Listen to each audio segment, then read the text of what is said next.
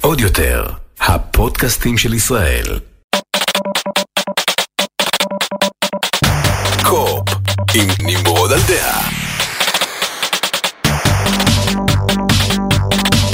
שלום חבר'ה, ברוכים הבאים לפרק מספר 76 של קאופ, פודקאסט הגיימינג והטכנולוגיה של טופ גיק. ועוד יותר לפני שנתחיל, אני רוצה להגיד תודה רבה לנותנת החסות שלנו, שוואפס, שיוצאת בשלושה טעמים חדשים ומרעננים לקיץ הזה. יש לי פה את הטעמים האלה, תפוח, יש פה לימון ויש פה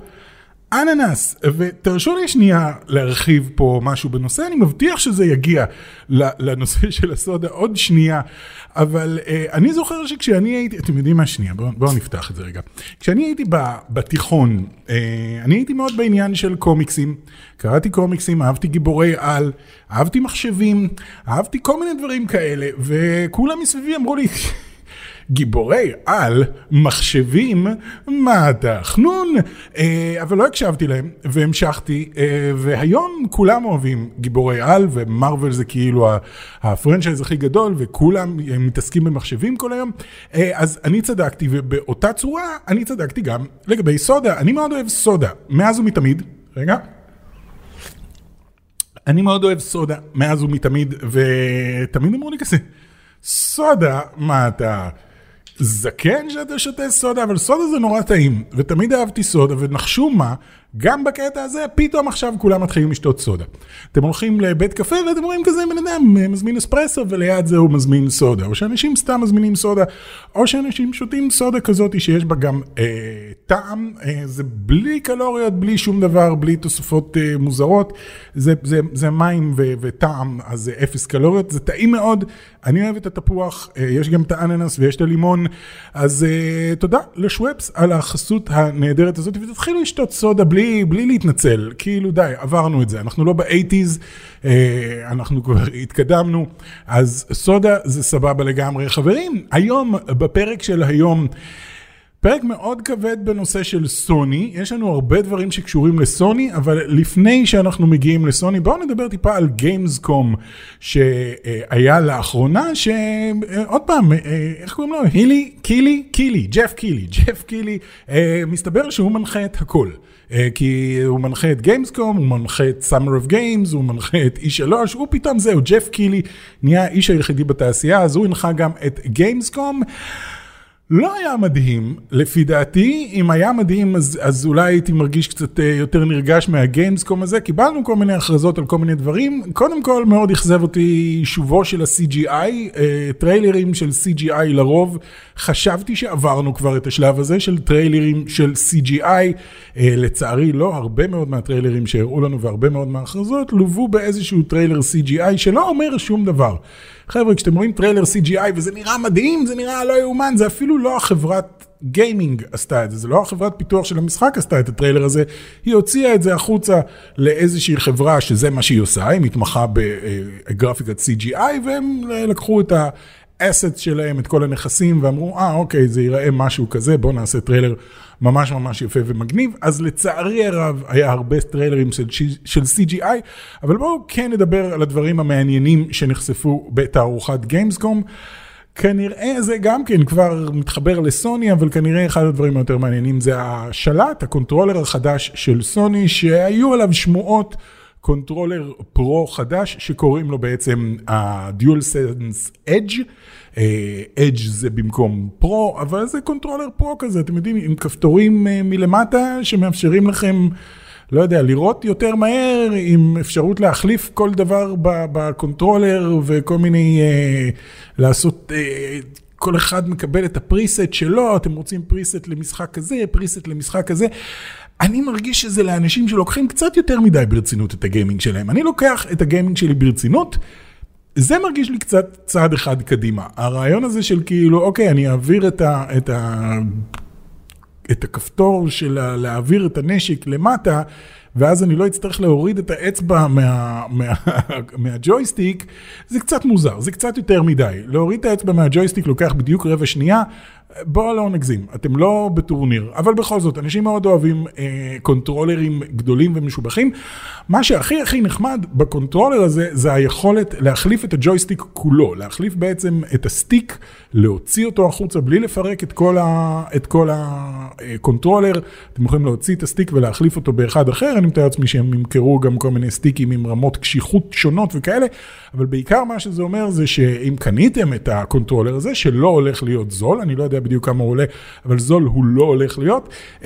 ופתאום יש לכם חסר חלילה סטיק דריפט כזה, פתאום מתחיל לכם דריפט בזה, אתם יכולים פשוט להחליף רק את החלק הזה, אתם לא צריכים לקנות קונטרולר פרו חדש, קונטרולר אדג' חדש. אז זה נחמד, הכל שם מתחלף, הכל שם משתנה, הכל שם מתחבר ומתנתק וכאלה, שזה יפה ונחמד. הגיימפליי היחידי שממש עשה לי את זה, היה הגיימפליי של המשחק החדש של ג'סטין רוילנד, מריק ומורטי, חברת סקוואנץ' גיימס, והמשחק שלו קוראים High on Life, ראינו כבר קצת מ-High on Life. אחרי להגיד שתמיד אהבתי את המשחקים של ג'סטין רוילנד, Counting Plus קראו לזה, וTrover saves the universe, וכל מיני דברים כאלה, היו לו משחקים נחמדים, אבל הם בעיקר נחמדים כי זה ג'סטין רוילנד, וכי אתה שומע את הקול המאוד מאוד ייחודי שלו, ואת הסגנון הומור המאוד מאוד ייחודי שלו, וההגשה המאוד ייחודית הזאת שלו, שנשמעת חצי מאולתרת כזאת, אז כל זה היה נחמד. מה שפחות היה נחמד זה שהגיימפליי בדרך כלל היה מין כזה, נורא נורא בסיסי, כאילו תפרו קצת גיימפליי סביב הבדיחות האלה וסביב האישיות בעצם והדיבוב של ג'סטין רולן, אז כאן זה מרגיש פעם ראשונה שזה לא ככה, נראה שהוא הביא אנשים רציניים שיודעים איך ליצור משחקים, כי המשחק הזה מרגיש על גבול, לא יודע, על גבול הדום לרגעים מסוימים, ראינו שם הקרבות נגד בוסים, יש לו מעבר להשתיק כאילו של המשחק הזה, זה שלכל אקדח וכל רובה, יש אופי משלו ופרצוף משלו, זה בעצם חייזרים שגם יורים, אז אתה מחזיק אותם ביד והם מדברים אליך תוך כדי, אז כל אחד מהם יש לו את האופי שלו תוך כדי שאתה יורה, זה כאילו השתיק, אבל פה הם הציגו גם שיש לך ביד השנייה סכין שקוראים לו נייפי כמובן, והוא כאילו האופי שלו זה, בוא נדקור מישהו, קדימה, בוא נרוץ ונדקור מישהו, אני כל כך אוהב לדקור, זה האופי שלו, אבל מעבר לזה מסתבר שהוא גם גרפלינג הוק כזה, אז פתאום כל הגיימפליי הפך להיות הרבה הרבה יותר מעניין, אתה יכול להשתמש בגרפלינג הוק ואתה יכול לדקור ואתה יכול לראות וכל מיני דברים כאלה יחד, עם ההומור המאוד מאוד ייחודי והמאוד מאוד מופרע הזה, שמאוד מזכיר את ריק ומורטי, אז זה היה הגיימפליי שהכי עשה לי את זה, וזה היה משחק שבתכלס גרם לי להגיד, אוקיי, בזה אני נורא רוצה לשחק. השני שהיה מעניין, אבל אני לא חושב שיש לי כוונה לשחק בו, זה Lies of P, מה שגורם לי כל הזמן לקרוא לזה Life of Pi, מי שראה את הסרט Life of Pi, סרט נהדר, אבל זה Lies of P, ש-P זה בעצם קיצור לפינוקיו, זה משחק על פינוקיו, אבל בוא נודה בזה, זה בלאדבורן כזה, זה נראה 100% כמו בלאדבורן או דארק סולס או משהו כזה, זה הקונספט, זה משחק סולס-לייק מה שנקרא,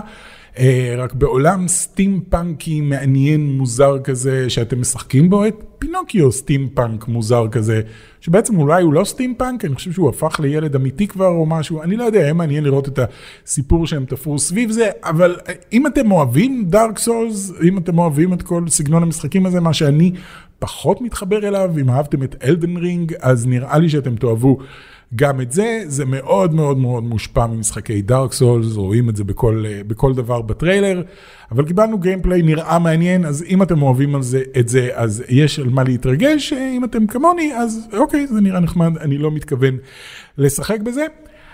היה גם טריילר סינמטי מאוד מאוד יפה לדיון. שוב, אני אומר טריילר סינמטי, זה טריילר CGI, היה הרבה CGI, CGI מאוד מאוד יפה, לדיון שמאוד מאוד מושפע מהסרט שהיה עכשיו בקולנוע של דיון, שהולך להגיע עוד אחד לפי מה שהבנתי, ואולי אחריו עוד אחד של דני וילנוב, ככה קוראים לבמאי, שיש לו חזון מאוד מאוד יפה. הסרט היה מקסים, הסרט מאוד מאוד נהניתי ממנו, היה מאוד יפה, הטריילר גם כן נראה מאוד יפה, ואני הייתי בטוח, דיון, משחק אסטרטגיה. חשבתי גם שאמרו משהו על זה, שדיון חוזר להיות משחק אסטרטגיה. מי שלא יודע, לפני וורקראפט ולפני הכל, היה דיון. דיון היה אחד ממשחקי האסטרטגיה הראשונים, הממש טובים, real time strategy, וכאילו נורא חיכיתי שזה יחזור. אמרתי, זה יהיה ממש מגניב אם עכשיו יחזרו לעולם הזה של דיון, עם גרפיקה מודרנית והכל, רק שזה יהיה משחק אסטרטגיה בזמן אמת? לא. בסוף כתוב שזה עולם פתוח MMO. ואני פחות בעניין. אני פחות בעניין של עולם פתוח בדיון, היות ורוב דיון זה מדבר ריק. זה קצת מזכיר לי את מקס פיין, היה את המשחק של מקס פיין, שגם כן היה עולם פתוח. הייתי מעדיף אם מקס פיין היה יותר עלילתי. מקס פיין. נו באמת, Mad Max, אני אומר Max Payne, Mad Max, יש הבדל מאוד גדול בין Mad Max ל-Max Payne. ב-Mad Max יצא גם כן משחק במקביל לסרט Mad Max Fury Road, והוא היה מין כזה גם כן, עולם פתוח, אתה נוסע, אבל הרוב מדבר והרוב ריק, וחבל, אני גם פה קצת זה שזה MMO די הוריד לי את כל הרצון שלי לשחק במשחק הזה, אבל נראה, לא ראינו אפילו שנייה אחת של גיימפליי. מעבר לזה עוד משהו שהיה מעניין זה משחק שנקרא Where Winds Meet, שהוא, בואו נודה בזה, Ghost of Tsushima רק בסין הפעם, במקום יפן הוא בסין, מאוד מאוד דומה לגוסט אוף סושימה, יש שם כמה שוטים שממש נראה כאילו שהם נלקחו מתוך גוסט אוף סושימה, אני בטוח שזאת הייתה ההשראה העיקרית למשחק הזה, אבל זה בסין וזה קצת פחות ריאליסטי מגוסט אוף סושימה, זה נראה מעניין, בהחלט נראה מעניין, וראינו סוף סוף גיימפליי, זה היה לפחות גיימפליי, אז לפחות אפשר לראות איך המשחק ייראה, והוא נראה טוב ונחמד, אז זה יהיה מעניין. ועוד משהו אחד אחרון שמאוד הפתיע אותי, זה ש-Dead Island 2 חי, המשחק הזה חי, הוא חזר מהמתים כמו איזה זומבי. Dead Island 2, דיברתי עליו לפני איזה 2-3 פודקאסטים, אבל דיברתי עליו בגלל ש-Goat Simulator 3, שהיה לו טריילר, Goat Simulator 3 עשה טריילר שהוא היה זהה לטריילר של Dead Island 2, שזה היה אחד הטריילרים הגדולים ever, בתולדות הכל, זה היה טריילר גאוני ומצחיק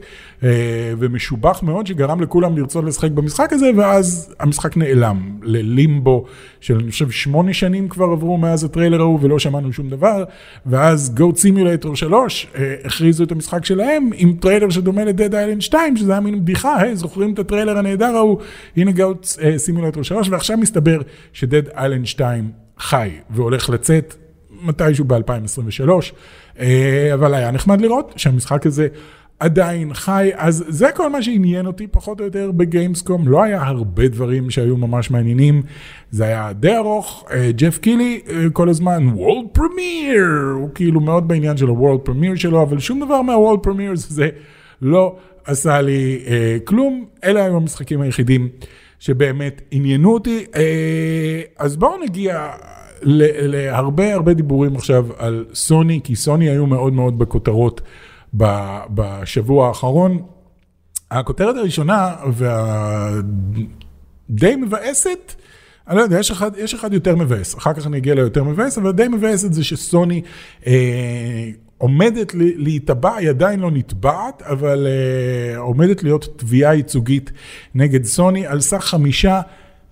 מיליארד יורו, שזה יוצא, סליחה, 5 מיליארד פאונד, שזה יוצא 5.9 מיליארד דולר,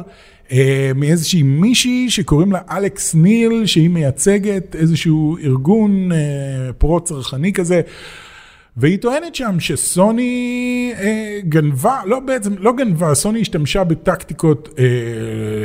לא מוסריות כדי להשיג יותר כסף מהצרכנים, ושהיא בעצם עושקת את הצרכנים במשך שנים. הסיבה שזה 5 מיליארד פאונד, זה בגלל שזה כללי על משנת 2016 עד עכשיו, בשביל כל מי שאי פעם קנה משהו בחנות אונליין של סוני, והיא טוענת שם כל מיני טענות לגבי זה שסוני לא בסדר, וסוני עושקים את הצרכנים, והם צריכים לשפות את הצרכנים בחזרה, בסכום של 5 מיליארד פאונד. אממה, כשנכנסים קצת לטענות שיש בפנים, שהבחורה הזאת היא מציגה, זה בעיקר גורם לי כאילו לגרד בראש ולהגיד, מה, על מה מדובר פה? אני לא חושב שאת כל כך יודעת על מה את מדברת, כי יש שם כמה טענות קצת מוזרות. קודם כל היא טוענת שלסוני יש מונופול מוחלט על כל הרכישות המשחקים של סוני בחנות של סוני. שזאת אמירה מראש כבר מוזרה, זה קצת כמו להגיד של, לא יודע, לוולמרט יש מונופול על כל מה שנמכר בסניפי וולמרט. כאילו, obviously, כן, כאילו, זאת חנות של סוני. אם את טוענת שיש מונופול לסוני, והם לא נותנים לאף אחד אחר למכור משחקים של סוני, ואתה מחויב לקנות אותם רק דרך החנות של סוני, זה לא נכון. אתה יכול לקנות משחקים של סוני בכל מקום, בכל חנות משחקים, ובכל מיני חנויות אונליין, ודרך אמזון, ודרך איפה שאתה רוצה. אתה לא חייב לקנות את זה דרך החנות של סוני, אז האמירה הזאת היא תמוהה ולא נכונה. מעבר לזה, היא גם טוענת שסוני לוקחים מהמפתחים עמלה של 30% על כל משחק שנמכר בחנות, וזה גורם למפתחים להעלות את המחיר, וזה בעצם בסוף מתגלגל אל הצרכן. האם סוני לוקחים 30%? כן, כן, סוני לוקחים 30% מהמפתחים על משחקים שנמכרים בחנות של סוני, היות וזאת החנות של סוני, והיות והם צריכים להרוויח ממשהו. האם עמלה של 30% היא עמלה גבוהה? לפי דעתי כן, אבל נחשו מה, גם מייקרוסופט לוקחת 30%, וגם נינטנדו לוקחת 30%, וכמעט כל חברה לוקחת 30%, גם אפל לוקחת 30% על כל אפליקציה שנמכרת בחנות שלה. אני חושב שהיחידים שלוקחים פחות זה אפיק, ואני חושב שהם הורידו את זה בשביל לתבוע את, כי אפיק הרי תבעו את אפל על העניין הזה של ה-30%, וטענו שזה יותר מדי גדול, אז בחנות שלהם הם מוכרים משחקים ולוקחים 12%, שזה הרבה יותר פרי, והלוואי וכל שאר החברות היו הולכות יחד איתם, והיו גם כן מורידות את זה למשהו כמו 12% או 10% או 15% או משהו יותר רגיוני, כי 30% זה הרבה. אבל זה לא משהו יוצא דופן, כל התעשייה עושה את זה, ככה זה. זה מה שקורה בתעשייה, אם את רוצה לתבוע את כל התעשייה, סבבה, לתבוע רק את סוני, אז זה שהם לוקחים את אותה עמלה שלוקחות כל שאר החברות, זה שוב קצת מוזר. בקיצור, כל התביעה הזאת היא מלאה בכל מיני משפטים כאלה, שאם אתה קצת יותר מבין לעומק במה שקורה שם, אתה אומר, אין פה כלום, אין פה שום דבר. עכשיו, אנשים נרשמים שם, אתה יכול להיכנס לאתר ולהירשם, כי היא מבטיחה שם, היא אומרת, אם קנית איזשהו משחק ever בחנות של סוני משנת 2016 עד היום, יכול להיות שמגיע לך החזר, רק תירשם פה, ויכול להיות שנוכל להשיג לך החזר בעתיד, אז הרבה מאוד אנשים נרשמים לשירות הזה, והרבה אנשים, כאילו לא לשירות, הרבה אנשים נרשמים לתביעה הזאת, ואז היא תבוא ותגיד, הנה, תראו כמה שמות יש לי. כן, כי המון המון אנשים קונים בחנות של סוני, אף אחד מהם אף פעם לא חשב לתבוע את סוני. זה לא שהמחירים בחנות של סוני הם גבוהים ב-30%, ואתה חייב לקנות את זה משם. אתה יכול לקנות מאיפה שאתה רוצה, והמחירים זהים בייסיקלי לחלוטין למחירים של אקסבוקס, של נינטנדו, של כל חברה אחרת, וזהים לחנויות המשחקים הרגילות. בקיצור, אין פה שום דבר לפי דעתי, ואני די מרגיש שהמשפט הזה לא יצא לפועל, לא יהיה משפט, התביעה הזאת לא תתקבל בסופו של דבר, כי אני מרגיש שהאלכס ניל הזאת קיבלה כמה נקודות מידע, ואמרה, מה באמת, הם לוקחים 30%, וכמה זה עולה? 60 פאונד, אומייגאד, זה הרבה מאוד בשביל משחק, אני הולך לתבוע את סוני. לא עשתה בדיוק את המחקר הגדול כדי להבין שלא מדובר פה בשום דבר יוצא דופן. שוב, אם תהיה איזושהי תביעה כללית נגד כל חברות המשחקים ויגידו 30% זה הרבה יותר מדי, תורידו את זה, יכול להיות שמשהו יקרה שם, אבל אני לא רואה איך אפשר לבודד אך ורק את סוני ולהגיד להם אתם לא בסדר, כשכולם עושים את אותו דבר. הכרזה אחרת של סוני, שהיא בהחלט מבאסת, היא שסוני מעלים את המחיר של הפלייסטיישן 5. לא בארצות הברית, משום מה, אבל כן באירופה וכן באנגליה וכן ביפן וכן בכל מיני שווקים אחרים באוסטרליה וכאלה, הם הולכים להעלות את המחיר של קונסולת הפלייסטיישן 5. אם אני לא טועה, זאת פעם ראשונה ever, שאני שמעתי לפחות, על זה שחברה מעלה את המחיר של הקונסולה מהמחיר ההשקה, בדרך כלל יש את מחיר ההשקה, והם נשארים עם מחיר ההשקה, עד שהמחיר הזה הולך ויורד לאט לאט. לא זכור לי ששמעתי אי פעם שהם אומרים, אוקיי, מהיום זה עולה יותר. כמה יותר? קצת קשה לדעת לגבינו.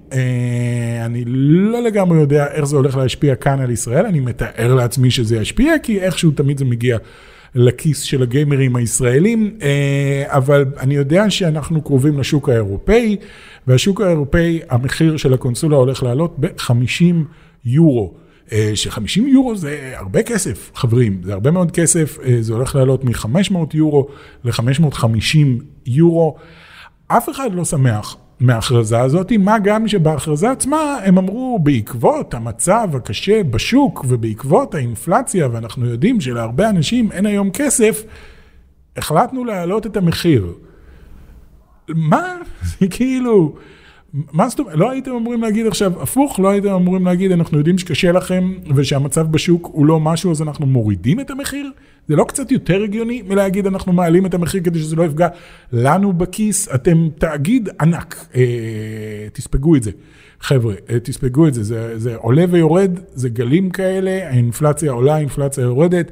אתם כתאגיד ענק עם מיליארדים על מיליארדים על מיליארדים של דולרים, לא טריליארדים, אתם אלה שטריליונים, סליחה, הם לא טריליונים, אתם אלה שצריכים לספוג את זה, ולא הצרכן עצמו, אז בהחלט מאכזב, בהחלט הכרזה מאכזבת, ולא ברורה לגמרי. אני חושב שיש סיכוי שעוד ממש לא הרבה זמן, עוד פחות משבוע, נשמע, נקבל עוד עדכון בבלוג, והם יגידו, שמענו אתכם והבנו שאתם לא מרוצים מזה שאנחנו מעלים, אז אנחנו לא מעלים. משום מה זה משהו שהרבה חברות עושות, בעיקר סוני עושה את זה, כשהיא אמרה בהתחלה שכל המשחקים לפלייסטיישן 5 יעלו $70, וכולם אמרו, מה, אנחנו לא רוצים לשלם $70, שבוע אחרי זה אמרו, אוקיי, הבנו ש$70 זה יותר, אז אנחנו נוריד חזרה ל$60.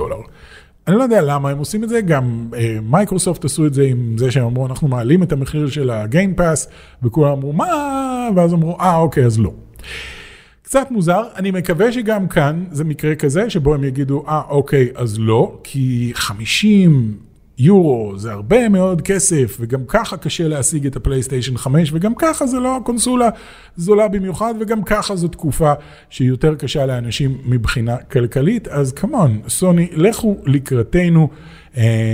עזבו, אל תעלו את המחיר, נראה, החלטה שלהם בלבד.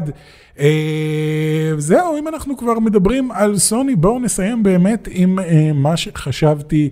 על The Last of Us Part 1, לשמחתי קיבלתי אותו מוקדם יותר, קיבלתי קוד, לא יכולתי להגיד כלום, יכולתי רק להגיד לכם שקיבלתי את הקוד, אם אתם זוכרים בפודקאסט הקודם, אמרתי לכם, היי, זה אצלי, אני לא יכול להגיד הרבה, אבל זה אצלי, אז זה אצלי, ואיזה cash grab נוראי, Oh my God, סתם, אני צוחק, נהניתי מכל רגע, זה תענוג של משחק, ושתיתי אותו כמו שאני לא יודע, כמו שאני שותה סודה, סליחה, ממש שתיתי אותו בלגימות גדולות כאלה, כל פעם שהייתה לי הזדמנות שיחקתי במשחק הזה, זה בהחלט מבחינה גרפית כאילו זה שדרוג מטורף. האם זה אותו משחק לחלוטין? בייסיקלי כן, אני אגיד כן, כי טכנית זה אותו משחק לחלוטין, זה אותם cut scenes ואותו זה, רק בגרפיקה משופרת, הכל בנוי, כל המשימות הם אותו דבר, אין פה איזושהי תוספת שלא הייתה במשחק הקודם, אבל מה שכן, ההתנהגות של האויבים היא שונה מאוד. אני זוכר ששיחקתי לאחרונה ב-The Last of Us Remastered, ולמרות שהוא נראה קצת יותר טוב מ-The Last of Us על הפלייסטיישן, נראה יותר טוב מה-The Last of Us על הפלייסטיישן 3, עדיין מה שהפריע לי בעיקר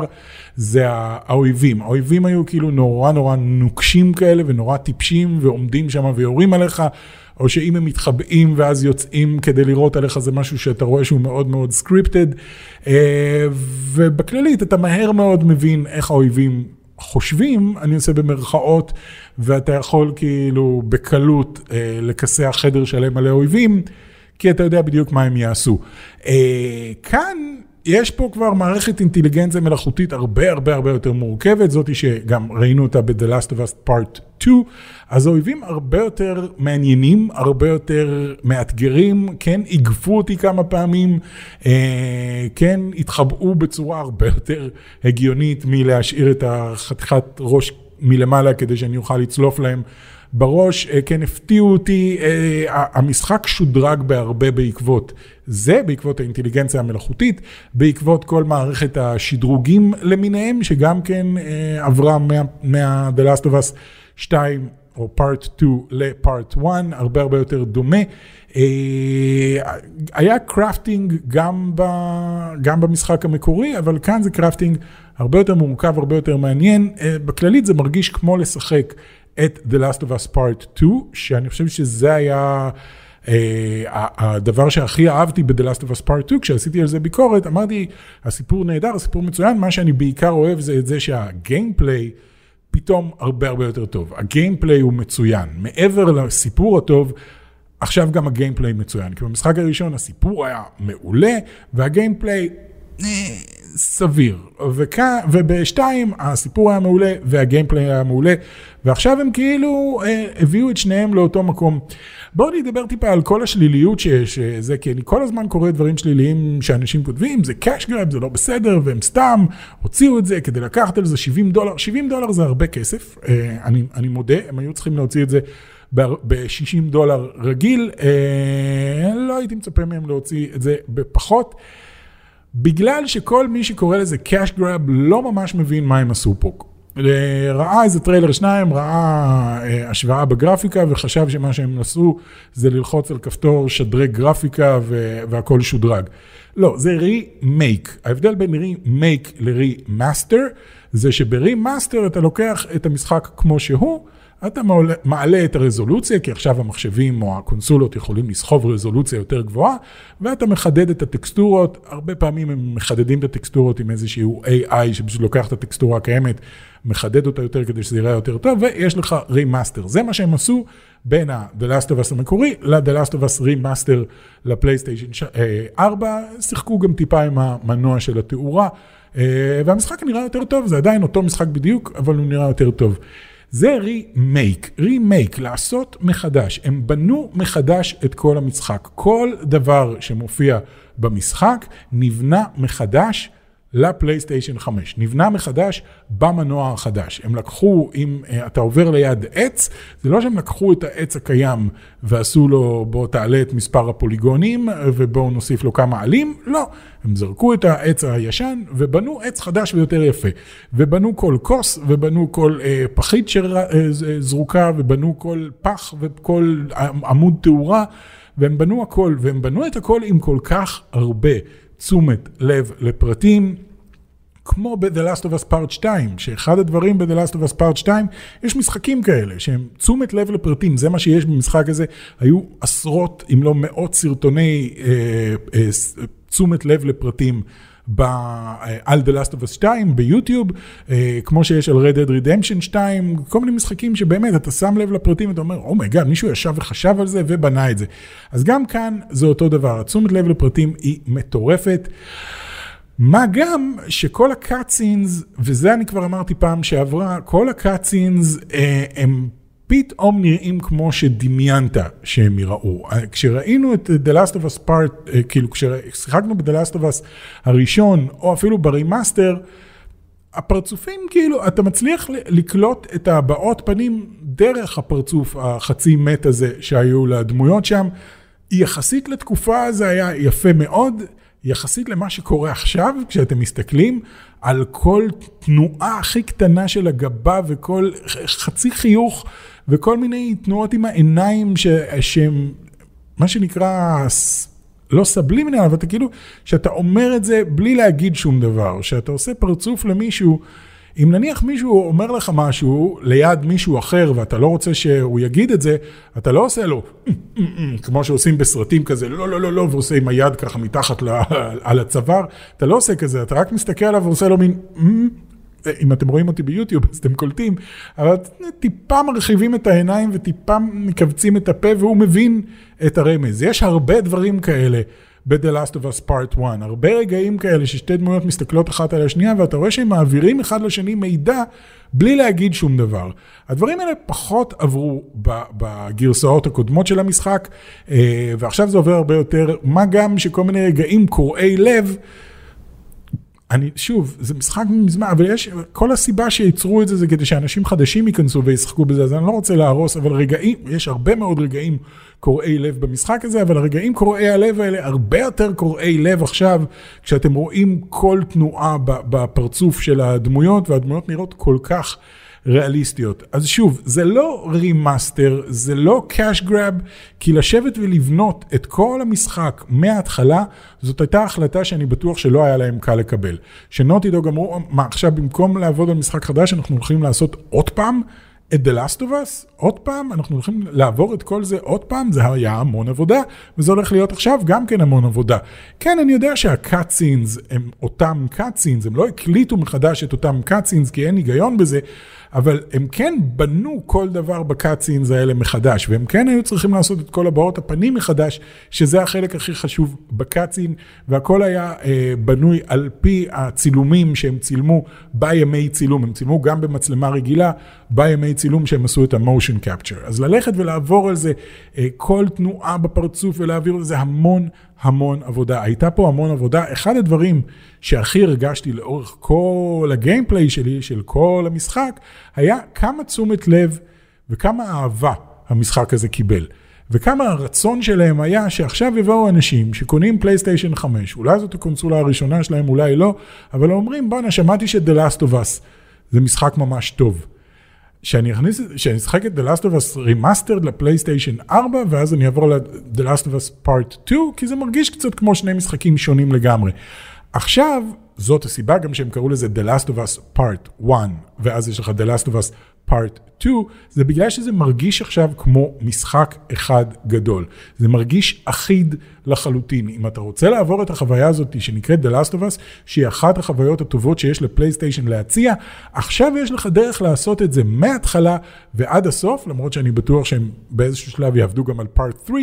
אבל כרגע מה שיש לך, אתה יכול לעבור מההתחלה ועד הסוף, והכל מרגיש כמו מקשה אחת, כמו יחידה אחת, הכל מרגיש כמו משחק אחד, עם סיפור אחד ארוך, והכל זורם הרבה הרבה יותר טוב, כולל The Last of Us Left Behind, שגם לא, הם עשו רימייק לחלוטין.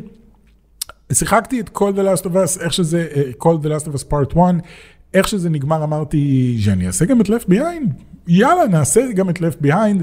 אבל בגלל שנפתחו לי עכשיו כל מיני אופציות, כי סיימתי את המשחק, אז את Left Behind עשיתי, שמתי לאלי חולצה של Shadow of the Colossus,